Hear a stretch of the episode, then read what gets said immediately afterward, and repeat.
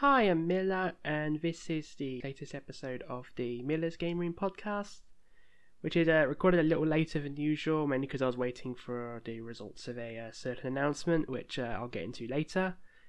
And so, yeah, today there's going to be um, quite a bit of gaming news, a bit about what I've been playing, which includes, um, well, as of the game from last week, I mentioned last time, Fata Morgana, and a few other things. And also, I'm going to talk a little bit at the end about video game soundtrack and why I like it, as well as some of my favourites. Um, let's get into today's episode.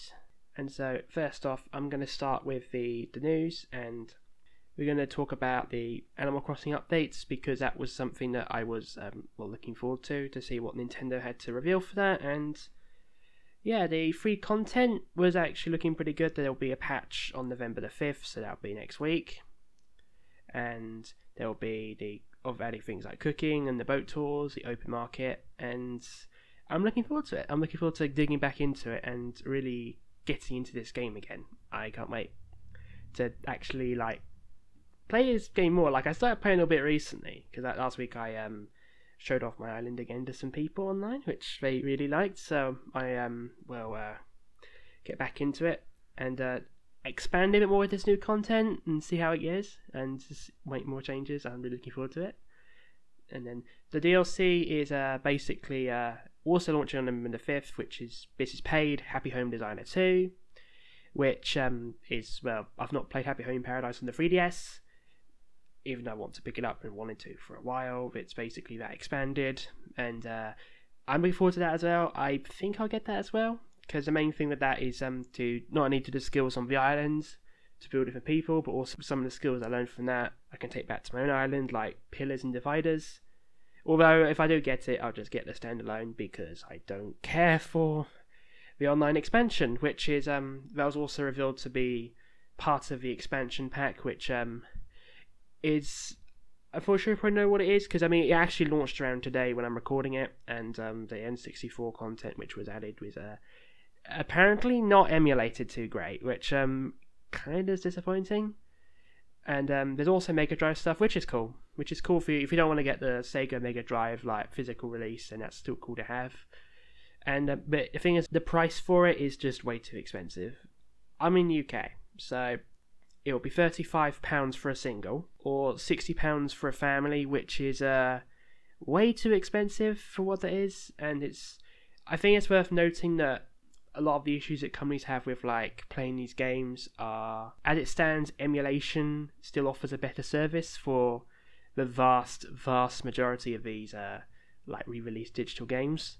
And at the moment that's kind of that kind of looks better than buying the Nintendo Switch online which is one thing to have the base pack and access to like the NES and SNES stuff which is pretty good, but the money on top for the N64 and Mega Drive and this New Horizons DLC is just too much.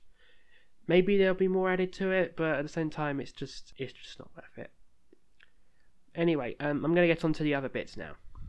And the main reason I delayed recording this was because uh, about 10 days ago, there was a, uh, a timer put up on the website for Aquaplus, which is a developer behind the Utawarerumono series, which they had an announcement to make, and it just so happened that I kind of worked out what it might have been because 26th of October is the uh, 15th anniversary of when the big game got its PlayStation 2 release, as in the, the first Utawarerumono, because yeah, it got remade twice. We got the we got the second remake in the West, and it's related to that because it was a um, a 20th anniversary stream with like voice actors across the series, which is it's basically where where like it's what these companies do to market their games in Japan, where they get voice actors together as well as dev, dev staff and just sit in front of a camera and talk for literally hours about their games, and it's honestly a bit boring. Like I don't really see the appeal behind that,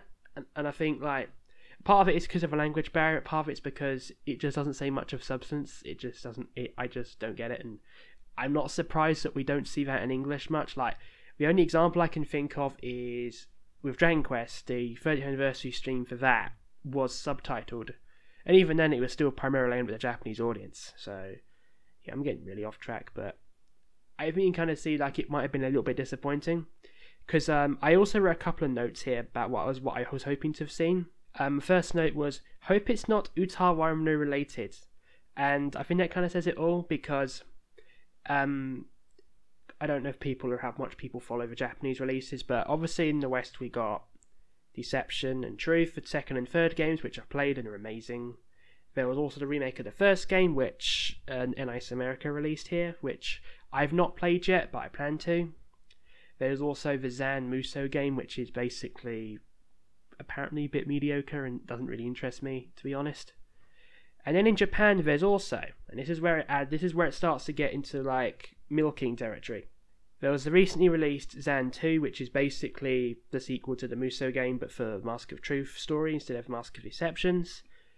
There was Dokapon Up, Mugen no Roulette, which is it's basically like a board game like game because another obscure IP which a lot of people will not have heard of, especially if they're in outside of the US, is Dokapon, which is a board game IP that Sting Entertainment did, and it's basically that combined with Utawarerumono, which uh, apparently wasn't too good either. And then the third thing was uh, the phone game, which was uh, Lost uh, Lost Flag, which also celebrates its second anniversary next next month. Which uh, I've not played it because that's also like all those games I've mentioned are in Japan only. So I was hoping that they'd um, release something else because it's like you've got all these games and no actual like new stuff yet. And like, because bear in mind, Aquaplus as a developer cover like a whole bunch of things. Like they helped like alongside Key like build together the the modern visual novel. So things like To Heart One and Two, White Album, Tears to Tiara, and other things like that. They basically have a lot more in their back catalogue, and I was hoping to see some of those ported to modern platforms so they can get localized in English, like like the, on the PS3 and the Vita. I mean, not as much the Vita, but also on the definitely on the PSP. And yeah, just a bit disappointing in that sense. I did find out something else though, which has kind of intrigued me more, which has kind of made up for it. As I mentioned before, there was about localizing more of their games, and it turned out there's been a, a long-running fan translation project for one of their other games, which is White Album Two, and this is actually uh, almost finished. There's going to be a uh, a fan translated PC version come out, uh, slated for end of November or early December, so potentially in a month's time.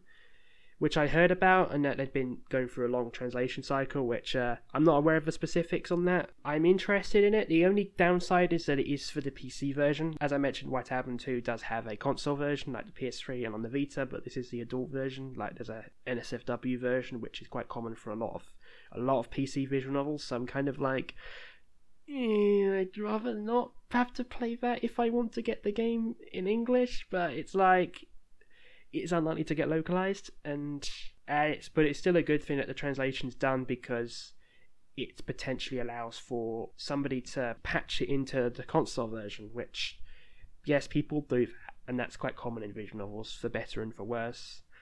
And yeah, I've wanted to bring up because it's like I've mentioned before. I don't know if it was on the podcast specifically, but White Album 2 is like my dream visual novel localization. So the fact that an English version is even happening, even in that kind of form, is enough to kind of draw my attention. So I mentioned that, and that kind of I found out about that just after the uh, the announcement from Aquaplus officially, and I was like, that makes up for it. Never say never to an English version officially. All right, I'm going to move on to the second section, which is uh, what I've been playing now. The first two games are demos, and the third one is going to be another game I was playing in the last two weeks. And then finally, Fata Morgana, which is coming at the end, which I I mentioned before that I'd started playing, and um, obviously I'm going to talk about it, but it's not, I've not finished it. Just to say, it's going to be more an extended impressions thing.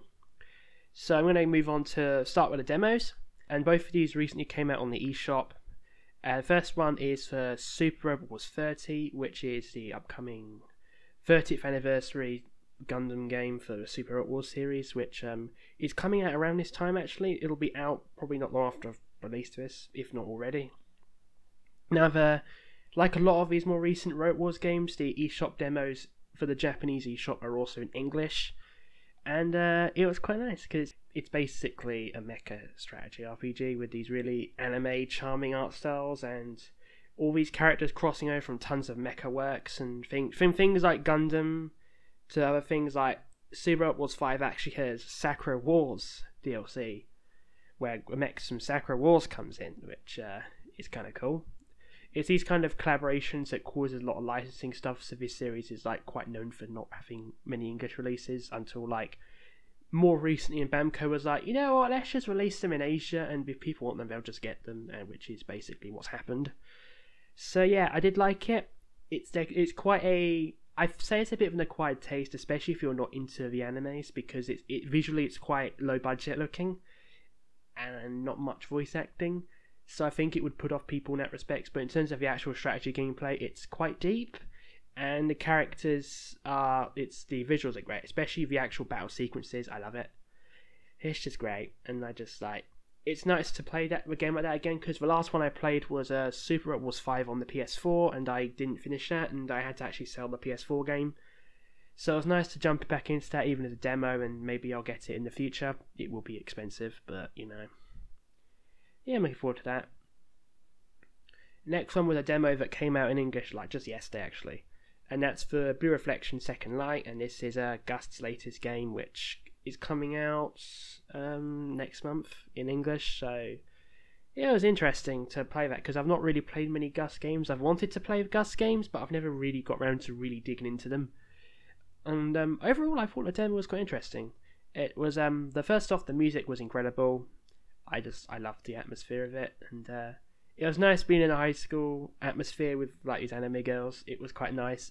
You start with this like simple, safe environment of a high school, and then it goes out into this world which it looks pretty good actually. Like, I say I say it looks pretty good because on the Switch's portable screen it's it doesn't look as great as it does on the home consoles, which uh, is a recurring issue of Gust ports. So um, if I did get this game, which is not zero because I've been interested in Blue Reflection, and I'd get it docked because it will look better, or even on PS4. It's just I don't know. It just I feel this is kind of thing I want to sit in front of a screen and play, be uh, be able to fully immerse myself in this world. Like, especially the visuals. Like, it looked better outside than the actual world map because the demo part I played, you went out into the world map to pick up some things in a a grassy area, and it looked a lot better than in the school, which did look a bit rough. It did kind of take away from the immersion a bit, and also worth mentioning that the game is uh, Japanese audio only.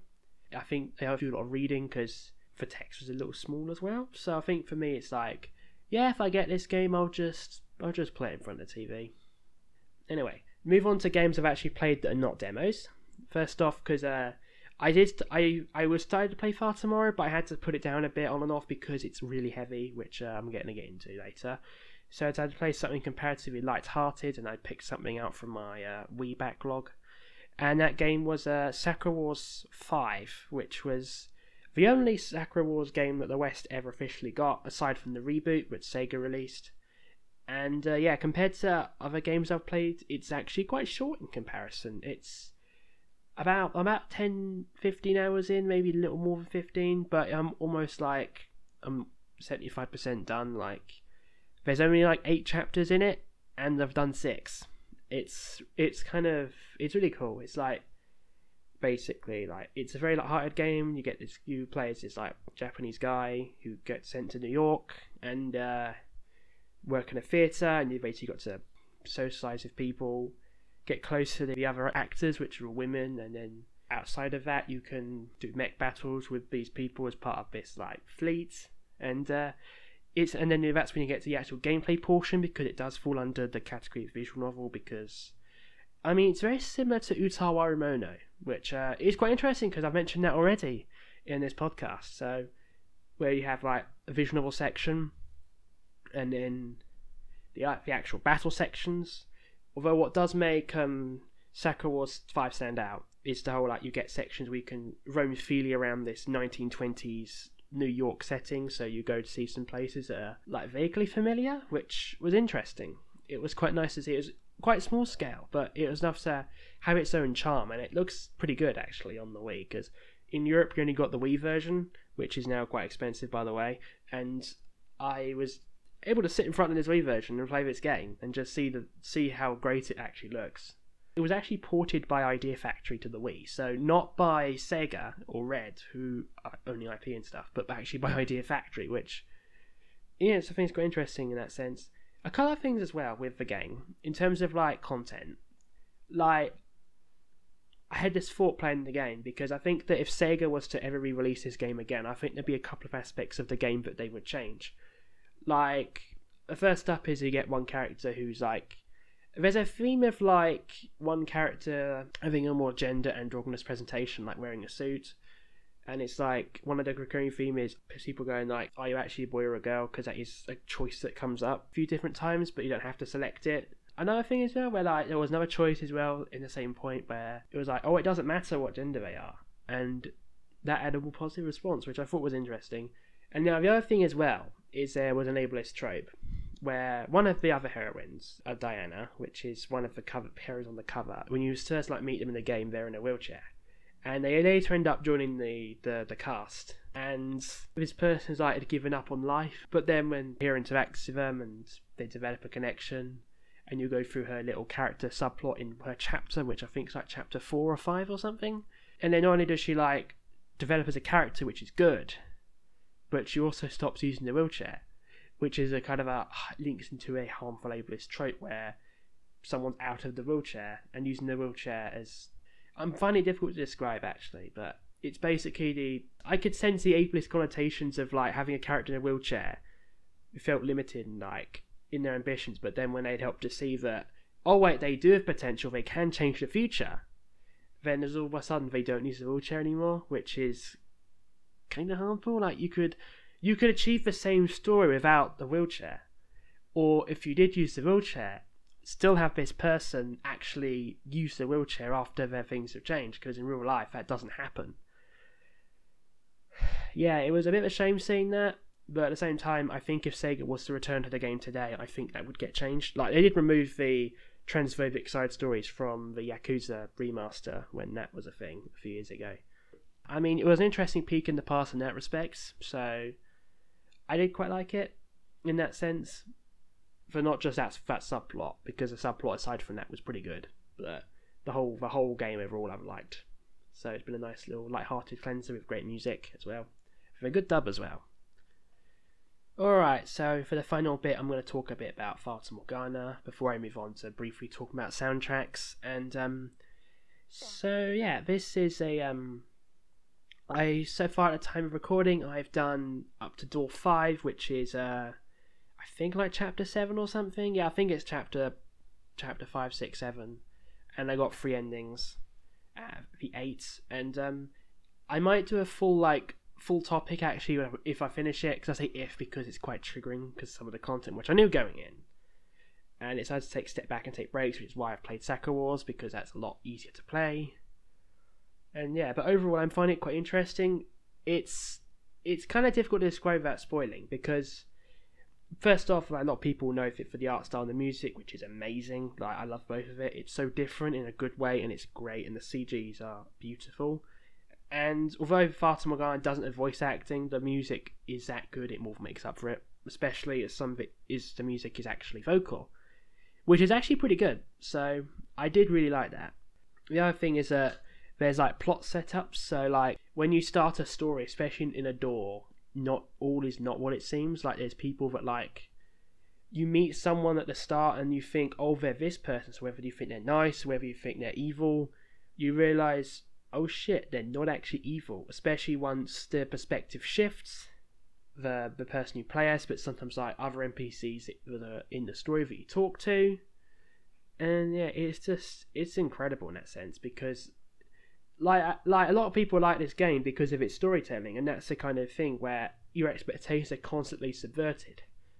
And even when horrible things happen, it's like it doesn't feel like it's like artificially added in just for shock value. For some of it is like historical accuracy because this game takes place over several different time periods behind the doors, and I feel like it's largely like reflected in the the story, and seeing like these different these characters and because yeah, it's just it's so hard to elaborate and go into without going to spoilers. And it's that kind of thing where, oh shit, I never realized that. And it's like, is that kind of constant perspective shifting where you see that and it just shapes it just makes you look at things differently but yet it's how this world sets it up and it's really hard to find something like that and that's why i want to finish it like it's a rough read but at the end of the day i do want to finish it and come to a full conclusion on it i don't know if i'll play the fan disc or the or the console exclusive content because i do have a switch version which does have that content included in it. I'll take it a bit of time. Alright, I'm gonna do the final section, which um, I'm actually getting a little bit tired, so I'm not gonna elaborate for as as long as I was originally planning to, mainly because I've been at this for well over 20 minutes, which has surprised me to be frank, and especially I've had a lot to talk about of everything else. So I'm gonna talk a bit about the main reasons why I like game soundtrack, because in terms of music, I tend to only listen to game soundtrack now. Like, there's a few other exceptions, like occasionally Vocaloid music, but in terms of music, it is like yeah, more into game music above everything else. And the first reason is that it's quite a um, deceptively simplistic sounding genre. Like people think, oh, game music is just like chiptune music from the 1980s or music that's clearly synthesized and things like that, which kind of does make sense, but it's quite a narrow definition when it's it's not as narrow as that. You have things like chip tunes and synthesized music, but you also have orchestrated music. You also have actually using licensed music from other genres into the game. And like an example of that is like the, the Symphony of Sorcery World from Kingdom Hearts 3D, where you actually got this classical music playing in the background that was like originally done in the 1800s but re-recorded just for the game. So not only does it sound better, but it also sounds amazing and it's an absolutely beautiful world to play through. And that's the kind of thing you can only get in video games it's like a lot of time people was like, oh, it's like movies because in some ways, yeah, it is. Like there is a soundtrack that's that's that's like as if it could be written but from a movie. That's a good thing in the sense of it's good that it exists. And a lot of like, especially for these major AAA games, like a lot of the music wouldn't be out of place in a movie, which it's fine. It helps immersion. It helps with accessibility because people be like, oh, this sounds similar to a movie, so I like it. But as I mentioned, a lot of people can be quite classic as well. So like, there's like the Mario Brothers theme, like the Mario Brothers One One theme, which uh, the the one people be familiar with. I don't need to explain it. And that one's you know you get that version, but you get remixes of that in like everything from Super Mario All Stars with the SNES re- redoing of the sound font, all the way up to like any variants that appear in like Smash Ultimate or any other Mario games. Because even in newer Mario games, like a lot of it does kind of sound a bit more like a movie in some ways, like Odyssey's like cutscene clips and the Galaxy's cutscene clips, but it's difficult to explain. But game music still retains its own identity, so you can kind of tell it's a game song. Like in Mario 3D World, for example, that music is like it's orchestrated, but you can tell it's kind of for a game. It's really hard to describe. I also think as well that great music can really save like visually bland games. So like I mentioned earlier, Super Wars as well, which has like some of that music's actually licensed as well.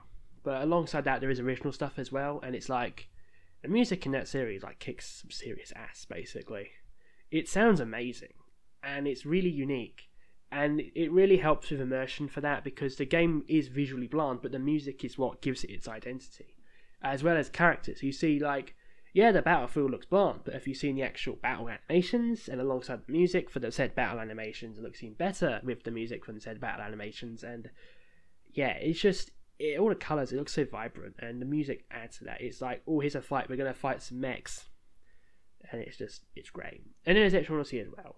Is another example which um is a first-person dungeon crawler is for the 3DS and so and yes as well. And like a lot of people are like oh the gameplay's not so great. Like people a lot of people aren't really a fan of dungeon crawling rpgs which is fair game because i can definitely see why. But some people are like oh i like Etrian Odyssey because the music and art's just that good. And in fairness it is. Like the music is well first off by Yuzo Koshiro who is a good example of a variety composer for doing things like not just Etrian Odyssey but things like Seventh Dragon which is another RPG series like Streets of Rage and uh, Fighter. I think I think Virtua Fighter. I don't know, but so much variety and things like that. It's incredible. yeah, I could I could go on about that thing, but I play I play a lot of visually bland games in that sense, and having music that's amazing helps a lot. The thing that kind of helps me a bit is like I tend to like to stim to it a lot because I'm autistic, so I tend to sometimes like like stim and including including things like rocking back and forth without realizing.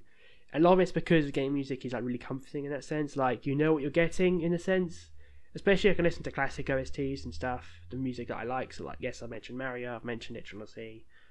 I've also mentioned um, I've not mentioned others, but things like Persona, things like Kingdom Hearts, the Xenoblade games, things else I have like immersion in.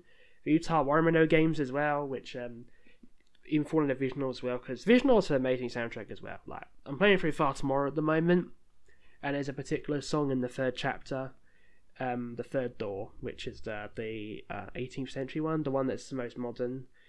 And that's that door's got some amazing music, especially when you're just in the cutscenes talking to people, and it's like you wouldn't think it's for such a, a game when you hear that, and it's incredible. And there's also the Otomes as well, which Illusional OST, especially for things like that, is just really underrated. Like the Psychedelic or Otome games, I love the soundtrack for those. Code: Realize is good as well. And of course, there's things like Falcom Sound Team. Basically, if you've played a, a game by Falcom, it's music by those people, which uh, names have changed over time, but they're broadly the same people. Like things like Ys and Trails music's great. Uh, Zwei music, especially for the first one's good as well. I love that soundtrack. Gurumin, which is uh, the 3D action platformer is also pretty great, and then there's just others as well. There's just so much variety, and I love it. And uh, yeah, then finally, of course, there's Nintendo OST, which um, I love as well because that's like, as well as like for familiarity, you kind of know what you're getting, and it's just so much. It's hard to explain. I just love it, and I love it to the point where I have physical game OSTs, and I do like to collect for it when I can with physical OSTs, unless you're into vinyl, it can be quite expensive to get hold of because, especially since Brexit, I have to import the, the majority of it now. And even from ones that come to Japan, because most soundtracks I want tend to only get released in Japan. Because only in Japan, it's expensive to import it. Especially if it like doesn't end up on Amazon Japan or is exclusive to like a con or something, or somewhere else where it's prohibitively more expensive. So it can be a lot to it can be quite expensive to procure it and that's kind of like like i'm not able to just buy tons at once but at the same time it's like one of these days and i've got money i want to just place a few orders for osts from japan and just import all of it because that's what i want because i want to have all these cds and have this part of have this represented and have this love represented like also get a speaker set as well so i can just play it loudly in my in my future game room, my future house, and it's to look and sound amazing. And just have that, and then just be able to happy and play games, and just, especially the TV, just sit in front of a TV and just zone out and just enjoy, just enjoy listening to some amazing music. And also, as well, I'm playing rhythm games as well. It can be really comforting and calming to have like have the Switch or the Vita in front of me, and have the music playing while I'm playing. Just have the headphones in my ears and just hearing this music, and it just it's so calming and it's amazing, and I love it. Absolutely beautiful. And think I might. I think I'm to finish there because it's gone over 30 minutes, and I'm really tired because I've been talking on and off for 30 minutes. Which, on the bright side, I'm glad because the last episode was a was a bit little quite was a bit little bit too short for my liking. Like it was like under just over 20 minutes, which uh, wasn't the best timing for me. But having something like which will be by the time I'm done editing, editing this, it'll be closer to like 31 minutes, which is a lot closer to what I'm aiming for, really, which is kind of nice, really. And um, uh, I um, I definitely will be doing one the week after, so not this, not next week, but the week after, and hopefully I'll have more to talk about. I'm hoping I'll have been able to finish the um, at least Sakura Wars, maybe Fata Morgana. Uh, I might try to get something for like the PSP or something played a bit. I don't know because I'm I'm uh, heading out for a few days to do something which uh, I don't want to talk about here, but is uh, essential. So I'll be out of there, so I literally can't sit in front of my consoles and play stuff, and I don't really want to be traveling around the Switch. So I'll have to pick, get something that's fairly cheap by comparison, which is uh, the PSP or the even the 3DS. I don't know. I'll think about it. It doesn't matter anyway. I'll decide then. And yeah, thank you so much for watching. If you enjoyed, um, not watching but listening, but I don't matter. If thank you so much for listening, consuming, enjoying, and just hearing me ramble for 30 minutes about games and music and stuff. And if you liked it, consider following me on your platform of choice. Thank you so much. Bye bye.